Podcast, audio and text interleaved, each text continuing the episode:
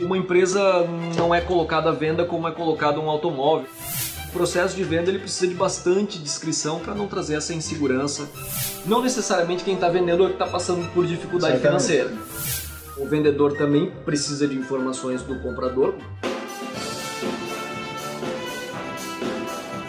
Olá, eu sou Juliana Fernandes E eu, Ricardo Dal Bosco. e este é o 4 News Station, o podcast para quem é interessado em tecnologia de telemetria, gestão de frota e segurança. No episódio anterior da temporada 1, nós conversamos com Mauro Rossi, gerente de operações da Gocil, a maior empresa de segurança e multisserviços do Brasil. Nós conversamos com Mauro Rossi sobre como o rastreamento tem auxiliado na melhora operacional da Gocil. É isso aí, Juliana. E nesse sétimo episódio da temporada 1, vamos falar com o advogado Daniel Hoffman sobre venda e fusão de empresas de segurança, também conhecido como Merge and Acquisition. Bonito, hein, Daniel? Bonito. É, se você ainda não nos acompanha nas redes sociais, no iTunes, SoundCloud ou Spotify, também pode nos acompanhar pelo nosso blog www.quaternosonline.com.br. Nos segue lá e veja todos os conteúdos que a gente preparou para você. Daniel, seja muito bem-vindo a 4 News Station. Muito obrigado, Juliana. Muito obrigado, Ricardo, pelo convite novamente. E vamos falar então de M&A, Merger M&A. and Acquisition. Transition. Transitions. Daniel, é, vamos começar falando então sobre a própria venda das empresas de segurança. É, quais são os primeiros passos para quem quiser vender a sua? Não- na- a verdade é que não existe uma Uma regra. uma regra, Uma ou, regra ou- bolo, ou né? uma receita de bolo, né? Ah, no que diz respeito à venda de empresas, porque assim como a venda de qualquer outro bem ou direito, às vezes acaba acontecendo naturalmente, sem até que a pessoa espere que alguém faça uma proposta de, de compra da sua empresa.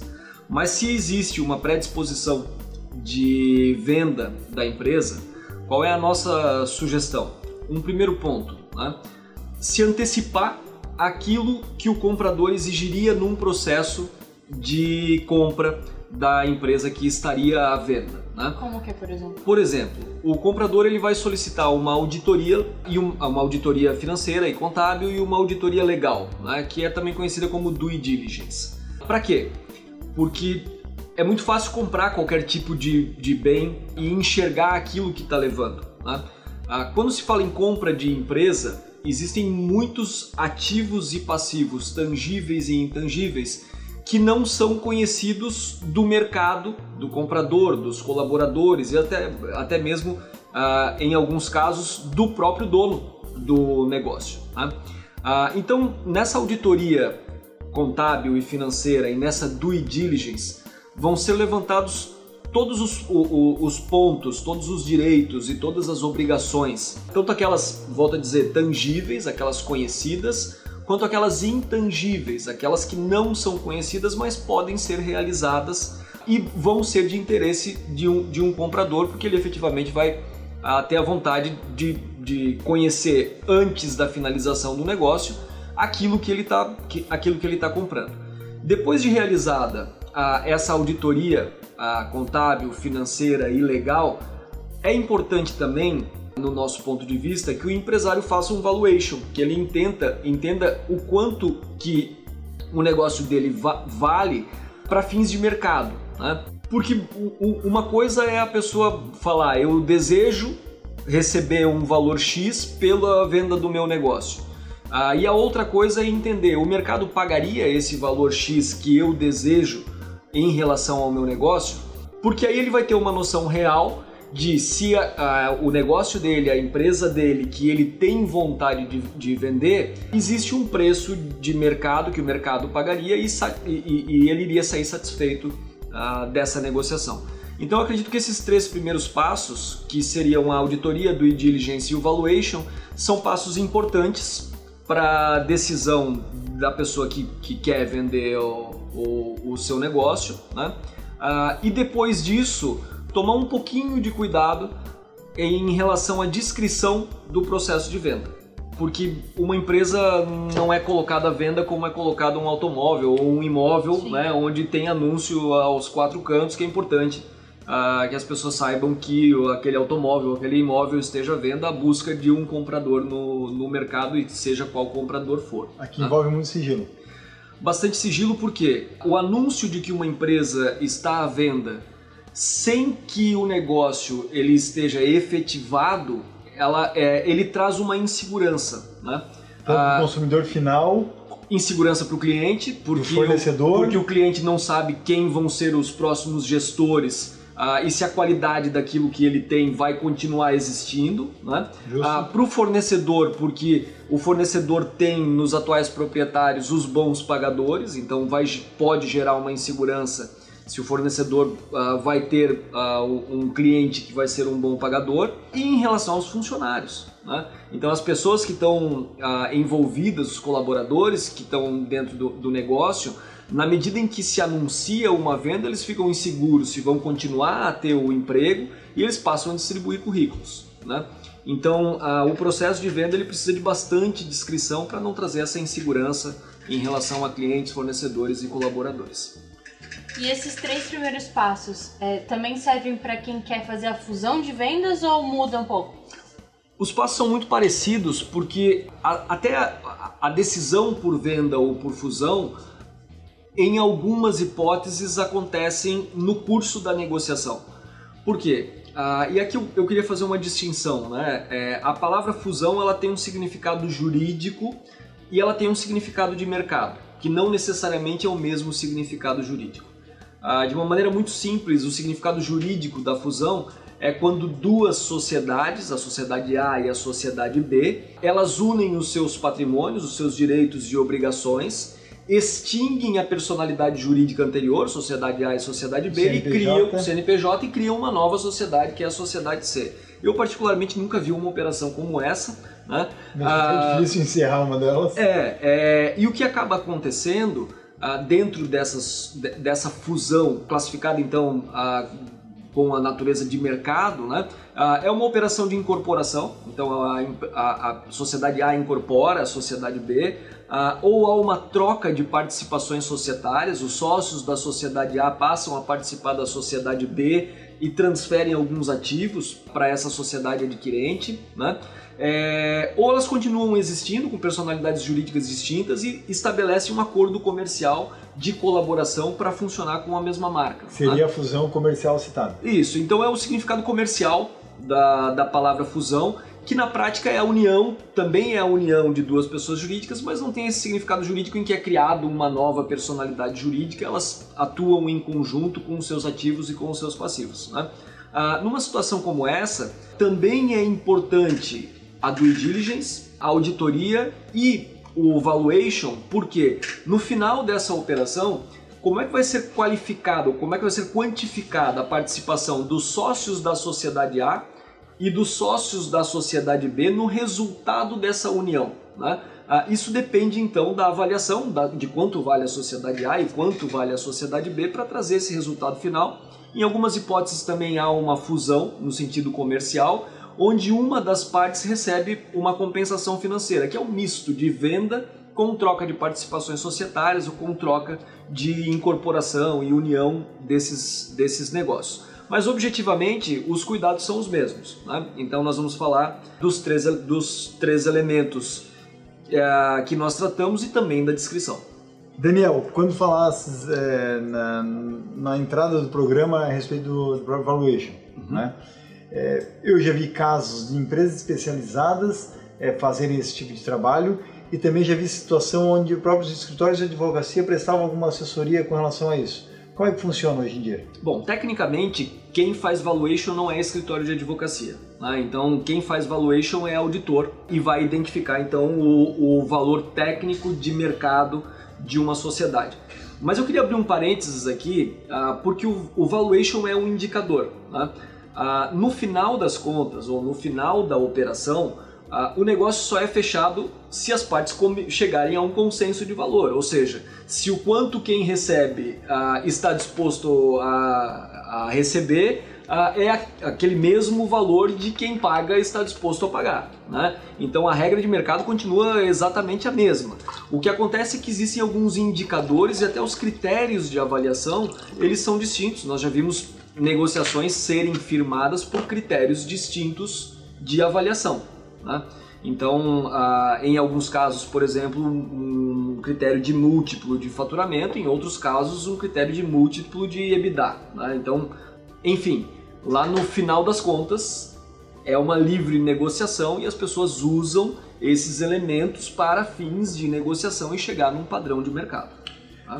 E por que, na tua opinião, a gente está vendo nos últimos anos um aceleramento é, um tanto grande de fusão de empresas de segurança?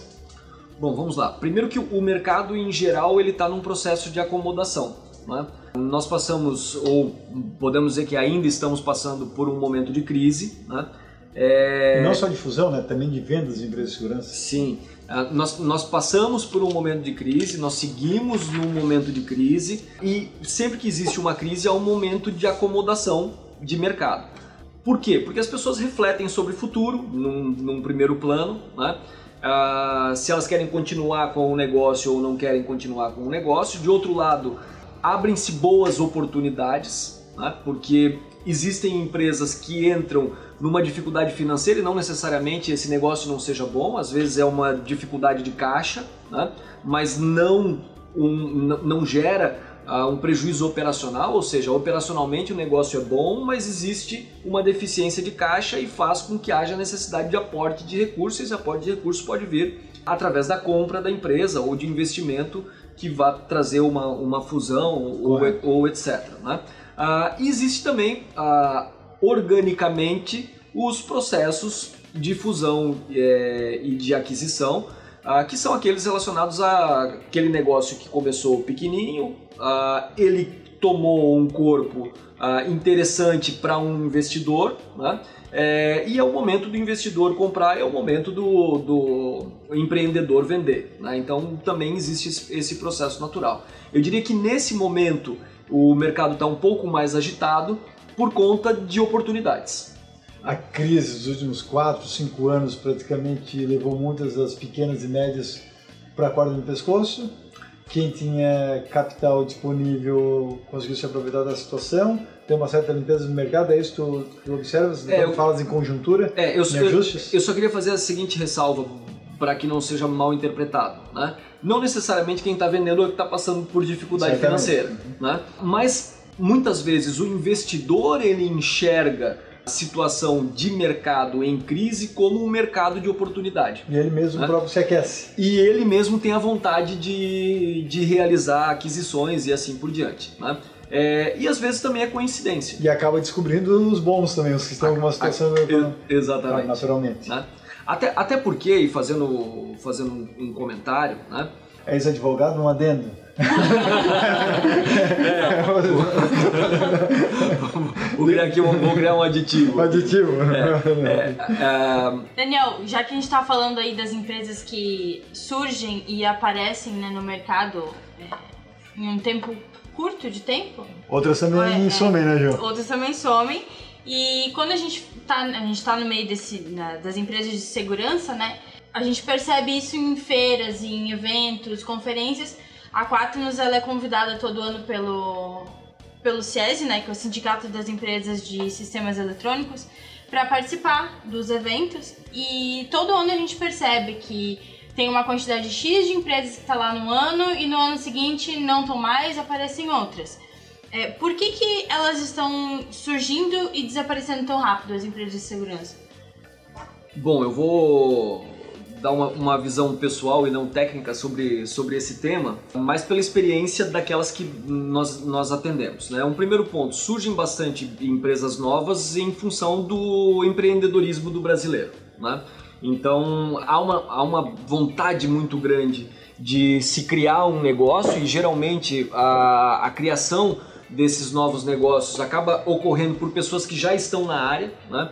Então é o sujeito que era um instalador de, de cerca eletrônica, de cerca, de cerca elétrica, instalador de alarme, ele acabou criando uma central de monitoramento e desenvolveu o, o seu negócio, né? Então isso pela natureza de, de empreendedorismo.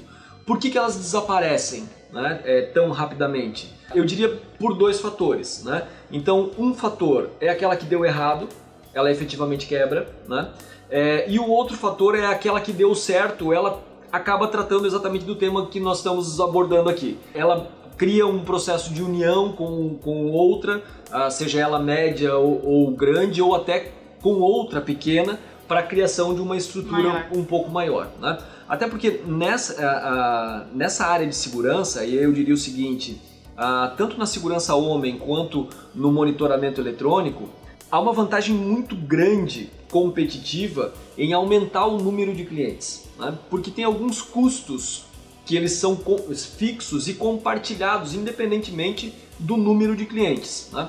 Ah, eu pego o exemplo do segurança homem, da Lei 702, né? voltando aqui a, a, ao hábito da advocacia. Né? Então, a, a segurança homem. Ah, por mais que cada cliente signifique alocar um vigilante em cada posto de atendimento, ah, não necessariamente eu tenho que aumentar proporcionalmente o número de supervisor. Então eu consigo otimizar o número de, de ter o mesmo número de supervisor, mesmo aumentando o número de clientes. Eu pego o caso de, de empresa de monitoramento, né? Ah, eu aumento a carteira de clientes, mas não necessariamente eu preciso aumentar a quantidade de operadores né? ah, ou a quantidade de táticos, o que acaba gerando ah, uma otimização muito grande e o interesse nessa área num processo de fusão e de venda ah, dentro de, de, das empresas do mesmo setor. Né? Ah, nós enxergamos especialmente nessa área que são empresas do mesmo setor que elas vão adquirindo outras sociedades ou até mesmo as carteiras de cliente. Não é um interesse de adquirir a sociedade, mas o interesse de adquirir a carteira de clientes por essa razão. Né? Então eu aumento o faturamento e não necessariamente eu aumento na mesma proporção o custo que eu tenho. Né? Daniel, e a gente falava a respeito de valuation, é, mas nas transações, se estivesse participando, é, como é que as carteiras das empresas elas foram avaliadas para a respectiva venda? Como é que tem se observado isso? Todos acabam contratando uma consultoria para daí, de, daí sim é, serem avaliadas ou geralmente elas já sabem o, o poder da carteira delas e, e remetem um preço? Bom, um primeiro ponto, né? Quando nós falamos daqueles três passos para quem tem um interesse de venda, Justo. eu digo que aqueles três passos eles não são obrigatórios, né? Não são mandatórios. Uh, que mas são aconselháveis. São aconselháveis, mas não são mandatórios. Porque efetivamente, se eu tenho um negócio ah, em que, entre aspas, eu não quero vender, eu estou satisfeito com o meu negócio, eu boto o piso de venda. Então eu digo o seguinte, olha, por menos desse valor eu não vendo e pouco importa qual, o, que, o que o valuation ele vai estabelecer. Né? É, se ele estabelecer um valor menor do que esse, eu estou satisfeito, eu sigo no meu negócio, tocando ele e, e ponto final. Né? É, a due diligence, voltando lá à questão inicial, tem um fator interessante, né? A, que a história narra, que o Jorge Paulo Leman, quando adquiriu a Brahma, ele comprou sem due diligence, né? E ele chegou de volta ao escritório e disse o seguinte, olha, comprei a Brahma, né? E o diretor financeiro dele quase caiu da cadeira porque falou assim, como comprei a Brahma? né? se, se não foi feita nenhuma diligência, não se sabe o que está comprando, ele respondeu da seguinte forma, as pessoas mais ricas que tem na América do Sul ah, elas são donas de cervejaria. Né? Nós estamos num país tropical, cerveja vende e esse negócio vai dar certo. Né? Então, se a compra da Brahma aconteceu sem due diligence, não vamos nós condenar quem faça uma aquisição sem due diligence, né? Ah, mas é efetivamente aconselhável para saber o que se está, o que se está comprando. E alinhar expectativas, né? Voltando à questão da, voltando à questão da, da avaliação, né? De que maneira que uh, o mercado pode fazer ou criar os elementos de avaliação. Uh, existe uma avaliação que é uma avaliação uh, jurídica que serve muito mais para fins de liquidação de sociedade, mas as pessoas têm essa avaliação muito em mente que é a avaliação de patrimônio líquido. Né? E aí o que seria a avaliação de patrimônio líquido? É a avaliação de balanço. O que tem no balanço contábil na sociedade se esse balanço for ajustado?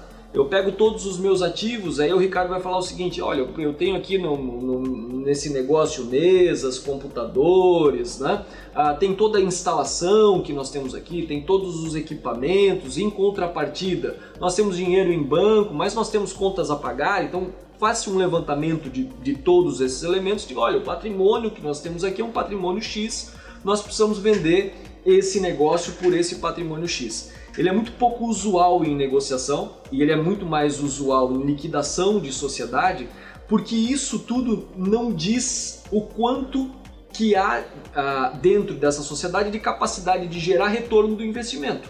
Né? Ah, o que, que, diz que vai gerar retorno de, de, investimento e o que o mercado enxerga? São múltiplos. Né? Que tipo de múltiplos? Então, o múltiplo de geração de fluxo de caixa descontado. Em resumo, uh, o quanto que esse conjunto de bens, e aí incluindo nesse conjunto de bens, porque as, as pessoas leigas dizem o seguinte, quanto vale a marca? Né? Por exemplo, quanto vale a marca Quaterus? Né? Vale o quanto ela, ela pode gerar de caixa. Porque se a marca Quaterus não gerar caixa, ela não vale nada, mas como ela gera muito caixa, ela vale bastante dinheiro. Né? Ah, quanto a marca Coca-Cola vale? Né? A, a marca Coca-Cola vale o quanto ela gera de caixa. Como calcular o intangível, né? Isso, ela gera de caixa. E aí, dentro da marca, né, individualmente, eu, dentro de uma avaliação de geração de fluxo de caixa, eu não vou fazer uma avaliação da marca ou desse conjunto de bens. Eu vou projetar o futuro, evidentemente dentro de avaliação real da sociedade, avaliação histórica, avaliação de market share, avaliação de riscos, né? o quanto essa sociedade vai gerar de fluxo de caixa para o futuro. Identifica-se um múltiplo, que existe uma média que é de 5 anos, mais uma perpetuidade, porque esse negócio não vai fechar em 5 anos. Né? Então esse seria um múltiplo de geração de fluxo de caixa descontado. Ou um múltiplo, um múltiplo também muito usado, que é o múltiplo de EBITDA. Né?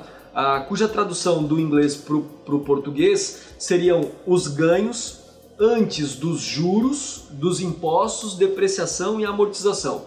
O quanto esse negócio gera de resultado operacional, sem considerar ganho financeiro de aplicação financeira ou custo de capital financeiro. Sem considerar a tributação, porque a tributação pode ser diferente em Joinville, no Brasil ou fora do Brasil. Sem considerar depreciação ou amortização, dos bens que estão aqui, porque eles continuam aqui e continuam produzindo aquilo que, aquilo que deveriam produzir. Ou seja, qual a geração efetiva de resultado operacional da sociedade, porque aí eu enxergo esse negócio como operação e vejo, ele me gera esse resultado operacional e aí eu enxergo quanto eu posso colocar nesse negócio versus o quanto ele pode me devolver desse negócio. Né?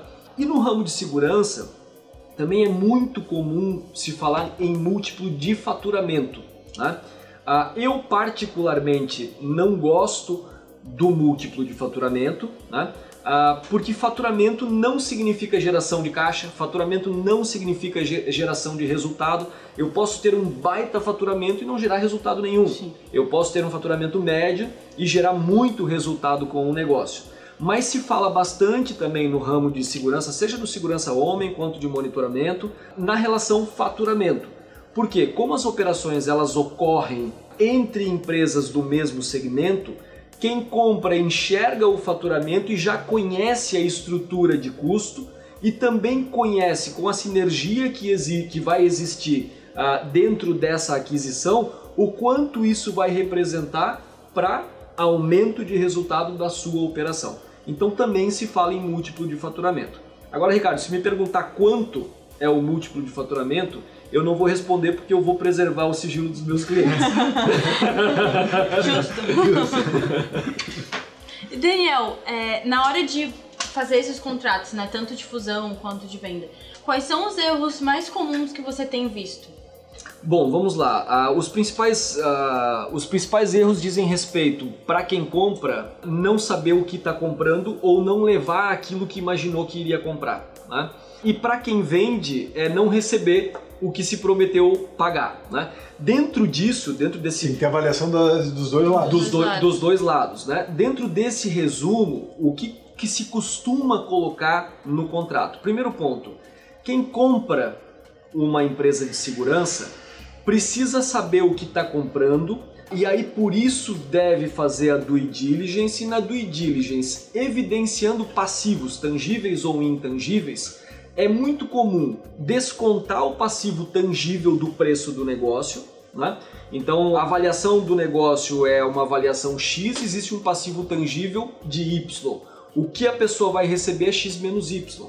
porque efetivamente existe esse endividamento. Né? Então é descontar o passivo tangível e trazer alguma garantia para que se o passivo intangível ele for realizado, o vendedor assuma a responsabilidade desse pagamento. Por exemplo, é muito comum, né, não só nesse segmento como em outros segmentos, a criar diversas sociedades no Simples Nacional, mas elas funcionam como uma sociedade só. Né? Se porventura houver uma fiscalização por parte da Receita Federal, a Receita Federal vai desconsiderar essa unidade vai trazer uma tributação como se fosse uma pessoa jurídica só. Né? Esse é um passivo intangível. Se for realizado, para o comprador é importante que ele traga garantias de que o vendedor ele vai ter capacidade de pagar, porque o comprador não quer levar dívida, ele quer levar o ativo que ele está comprando. Correto. E essas garantias podem ser garantias de imóveis, podem ser garantias de reter parte do pagamento para pagar conforme o risco vá diminuindo. Né? Existe alienação fiduciária de ações, alienação fiduciária de imóveis, a garantia de imóveis, ou seja, um conjunto de garantias que possa segurar o comprador nessas indenizações que ele tenha que a cobrar do vendedor. Então, para o comprador é saber o que está comprando e se preservar de que não vai ter que pagar uma conta maior do que aquela que ele combinou no preço do negócio. Para o vendedor, ele precisa assegurar de que ele está entregando o negócio dele e de que ele vai efetivamente receber por aquilo que está entregando. Porque também existem aventureiros em que eles compram as sociedades a partir do momento em que houve o anúncio da venda da sociedade pode já ter uma, uma perda de avaliação, ele pode estragar o negócio no curso de um tempo, e se ele não tiver capacidade de realizar o pagamento daquilo que ele comprou, o vendedor vai acabar sofrendo por isso. Né? Então o vendedor precisa, em suma, ter a segurança de que vai receber por aquilo que, por aquilo que ele vendeu. Daniel, e quais os cuidados que a empresa deve ter em relação aos colaboradores quando ela faz a venda ou a fusão da própria empresa? Bom, os, col os colaboradores nem sempre eles estão incluídos no processo. Né? É, em alguns casos em que há venda, por exemplo, da carteira de clientes, né, os colaboradores eles podem não estar incluídos no processo e há um dever do vendedor rescindir todos os contratos. Mas vamos levar em consideração aquele processo em que se vende a pessoa jurídica ou se vende o negócio, o estabelecimento empresarial como um todo e os colaboradores eles vão acabar trabalhando ah, na, vão continuar exercendo a função que eles tinham ah, em relação ao adquirente. Né? Um primeiro ponto que são cuidados jurídicos é que o colaborador não vai perder direitos. Né? Então quem compra precisa entender que não vai poder reduzir direitos dos trabalhadores né? e quem vende vai precisar tomar o conhecimento de que se tiver uma cláusula no contrato que ele é responsável pelo passivo trabalhista do passado, ele vai precisar tomar um cuidado nessa transição para que não realize esse passivo trabalhista do passado. E aí, dentro de todo esse conjunto, conjunto ah, o que nós temos visto é muito mais uma questão de cuidados de gestão do que cuidados jurídicos. Né? Que cuidados de gestão? A transição precisa ser muito transparente os colaboradores eles precisam enxergar muito claramente o que está acontecendo, né? Ah, para que isso ocorra de maneira tranquila e eles saibam qual vai ser o futuro deles dentro dessa sociedade. Né? Ah, isso minimiza bastante o risco da operação em relação aos colaboradores. Eu queria só voltar ainda à questão de, de dos riscos contratuais, porque tem uma cláusula muito comum nos contratos de compra e venda de empresas de segurança que é a cláusula de não competição daquele que vendeu. Né? Por que, que eu queria voltar nesse tema? Porque essa é uma garantia de quem compra. Né? Então, quem compra uma sociedade quer assegurar de que está levando aquela carteira de clientes. E a cláusula de não competição, que é muito comum no contrato de compra e venda de empresas de segurança, ela veda, ela proíbe o vendedor de atuar no mesmo segmento por um determinado prazo. Isso pode. Né? Ah, isso pode desde que tenha prazo e desde que haja remuneração para isso. E aí é muito comum que, que no contrato se deixe muito claro de que o preço que está sendo pago ele contempla não só a aquisição, mas também, mas também a remuneração pela cláusula de não competição.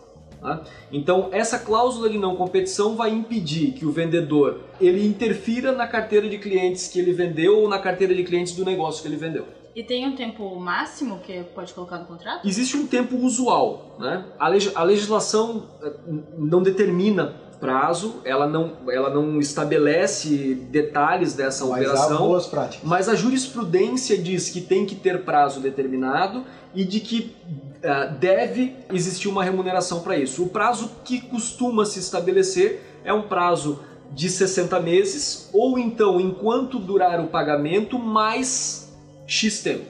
Né? Uhum. O prazo médio é 60 meses, 5 anos. E se você quer dar sua opinião ou tirar alguma dúvida sobre as operações de fusão e aquisição, segue a gente lá no Instagram, Quaternos Oficial, e deixe seu comentário lá no post do episódio 7. É, como a Quaternos, Daniel, atende várias empresas no ramo de segurança, não só no Brasil, mas também é, em nível mundial, e a gente acaba convivendo com as questões de fusão e aquisição, a gente percebeu uma tendência nas grandes empresas comprarem as menores. Isso é uma frequência de muitos desses players? Bom, o primeiro ponto é que uh, vamos voltar à questão internacional. A, a, a, questão do câmbio favorece muito o investimento internacional. Principalmente nessas épocas. Né? É, é muito mais barato hoje para um estrangeiro investir no Brasil do que para um brasileiro investir no, no exterior. Né? A questão dos grandes eles adquirirem os, os pequenos uh, é uma tendência, sim, não só no mercado de empresa de segurança, como no mercado em geral. Né? Se nós formos olhar para o comércio varejista, nós tínhamos muito mais médias empresas 5, 10 anos atrás do que nós temos hoje. Hoje nós temos grandes uh, empresas, especialmente no, no mercado eletrônico uh, ou no mercado digital, uh, e nós temos os pequenos comerciantes atuando individualmente. Né? Isso acontece bastante no, no, ramo de segurança que o grande ele vai adquirindo o médio e o médio vai sumindo do mercado. Né? Então, ou o médio passa a ser grande ou ele vai ser adquirido por um grande. Né? Ah, mas ainda há espaço para os pequenos e há espaço para os médios. Mas nesse mercado nós enxergamos a maior dificuldade para os médios, né? porque eles precisam ter uma estrutura reforçada de um negócio grande. O grande bate nele. O, o grande bate nele. Né? Ele não tem uma carga tributária do pequeno, que tem um custo mais reduzido. Ele não tem benefícios do pequeno. Não né? tem uma automatização de processos, de sistemas do grande. Do grande. Né? É, então quem mais sofre nesse caminho é o médio e esse que mais tem a tendência de ser adquirido pelo grande. Daniel, e vês também uma tendência de quando o grande adquire o pequeno, muitas vezes o cliente que antes ele tinha um atendimento mais local, mais privilegiado, acaba muitas vezes se tornando só mais um número? Como é que tu tens visto a reação de clientes quando acabam passando para a mão de outra empresa e essa que geralmente adquiriu é uma mega empresa? Nesse ponto, vai de cliente para cliente, né? É uma relação difícil, até o que eu tenho escutado muito é a parte dos clientes geralmente Ent é, deixam o que, é, o, que eu diria é o seguinte, em todo o processo de aquisição, todo o processo de aquisição, ah, ele gera uma mudança. E tem né? que ser muito bem pensado, né? Tem clientes que ficam muito satisfeitos com a mudança, inclusive ficam mais satisfeitos do que era ah, antigamente, né? numa posição anterior porque a nova empresa traz uma política distinta e ele se afeiçoa e ele se afeiçoa a essa nova política, né? Ah, e existe o cliente em que é, ele tem um vínculo com o negócio muito mais com as pessoas que estão lá. E aí, por as pessoas não estarem mais lá, eles acabam saindo e migrando para outras em que eles possam ter um relacionamento pessoal. Mas ah, essa questão de que há uma, pode é, sofrer um, um, no processo de aquisição, quem comprou pode perder um pouco parte da carteira, parte da carteira de clientes, é natural. Ah, isso acontece e muitas vezes isso já é considerado pelo adquirente. Tá? Ah, abrindo um parênteses, nós já vimos contratos de espécies distintas. Tá? Nós já vimos contratos em que a remuneração, ah, ela, ah, o quanto o comprador paga para o, o vendedor independe dessa corrosão da, da, carteira de clientes. E nós já vimos contratos em que o vendedor ele se obrigava a continuar dentro, prestando algum serviço de consultoria e mantendo a imagem dele vinculada à empresa para não haver essa corrosão da carteira de clientes, porque caso houvesse a corrosão da carteira, ou caso houvesse uma perda de faturamento, e o uma perda, é a ponta de contato, uma, per, uma perda de geração de resultado, haveria uma diminuição do valor do negócio. Então o valor ele, é, ele é, pode ser dinâmico, né?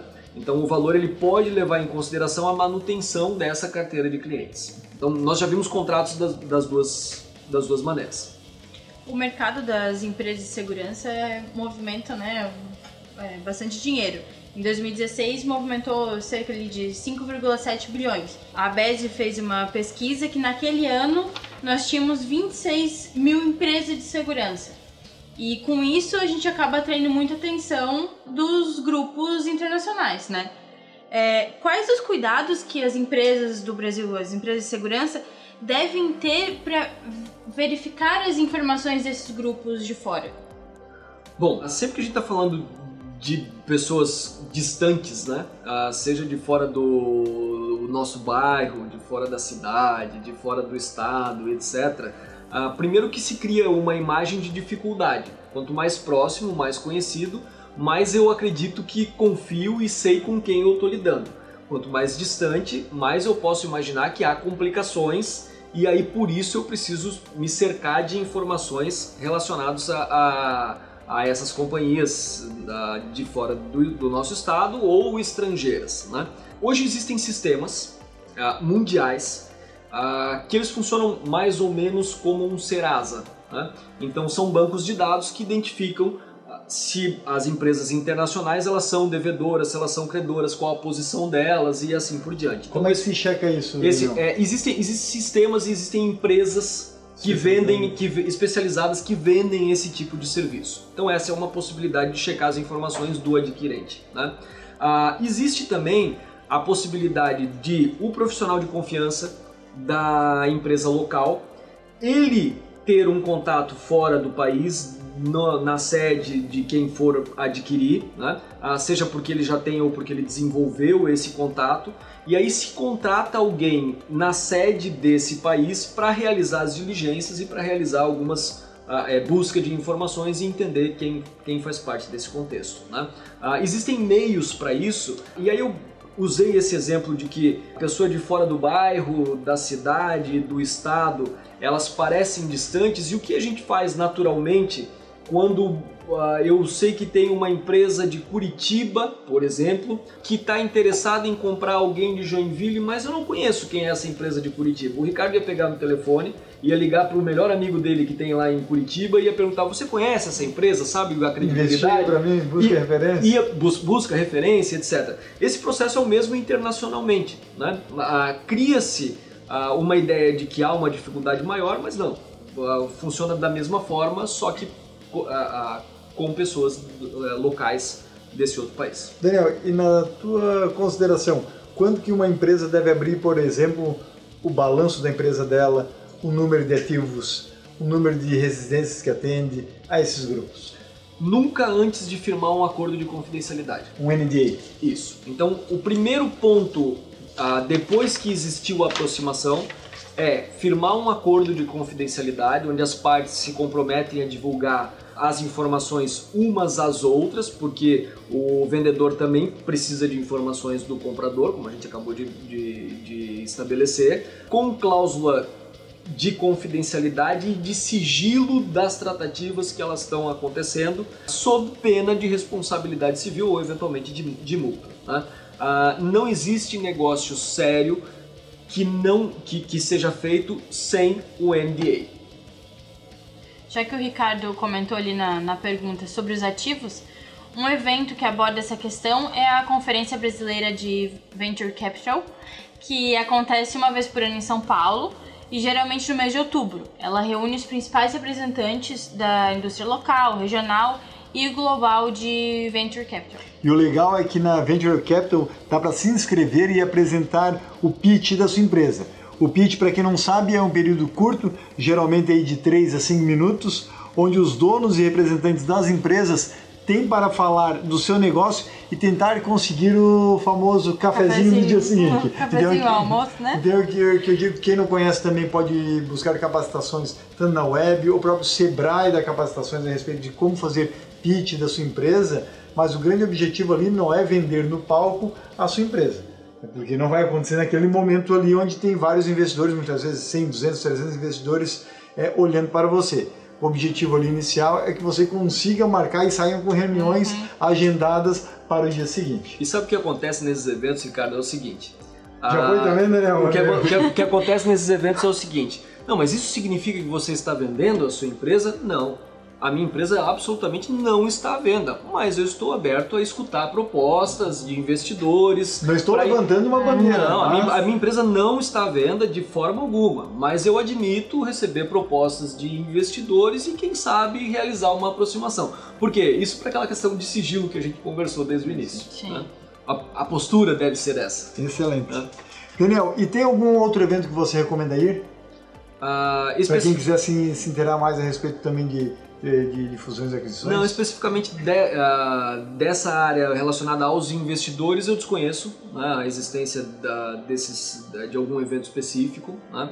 Uh, o que acontece realmente uh, é a troca de cartões hum. e a, a, troca de informações entre pessoas do segmento. Certo. Daniel, muitos clientes da Quaternos, por exemplo, chamam a atenção no mercado e têm sucesso por utilizar a nossa tecnologia avançada. Ok. Só que além do nosso sistema, eles também possuem uma boa assessoria jurídica. Quais são os riscos contratuais, na tua opinião, que a empresa corre ao ser mal assessorada? Eu tive recentemente. É bem comum a gente ver isso no mercado. É, eu tive recentemente, eu recebi recentemente no escritório uma pessoa que vendeu o um negócio, não era da área de segurança, e não recebeu.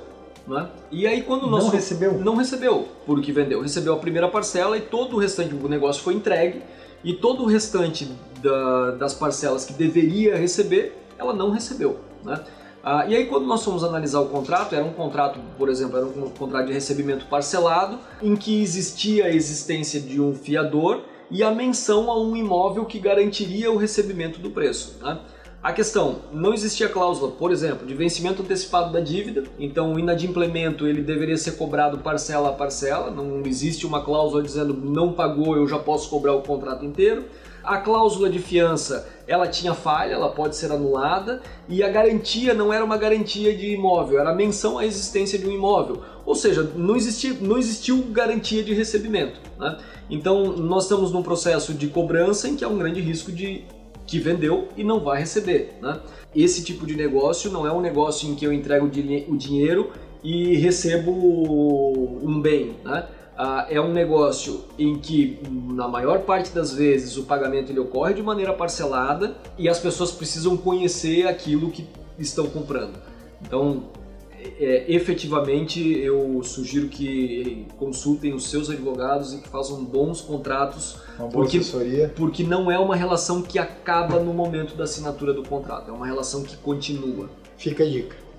E no dia a dia, o brasileiro ele sempre espera chegar o problema para daí procurar uma solução, pedir uma ajuda, né? Isso também acontece, por exemplo, nesse caso aí que teve esse problema, também acontece com é, os empresários, eles esperam chegar o problema para depois procurar uma ajuda ou ele já, já procura essa Se é um essa, hábito, né, é, do empresariado é, brasileiro? Não, eu, eu diria que o seguinte, especificamente nessa área de fusão e aquisições, como é uma área bastante desconhecida e as pessoas elas não se sentem confortáveis uh, em firmar um, um, negócio de venda de empresa, uh, o hábito é procurar assessoria. Já estão né? chamando. A exceção é não procurar.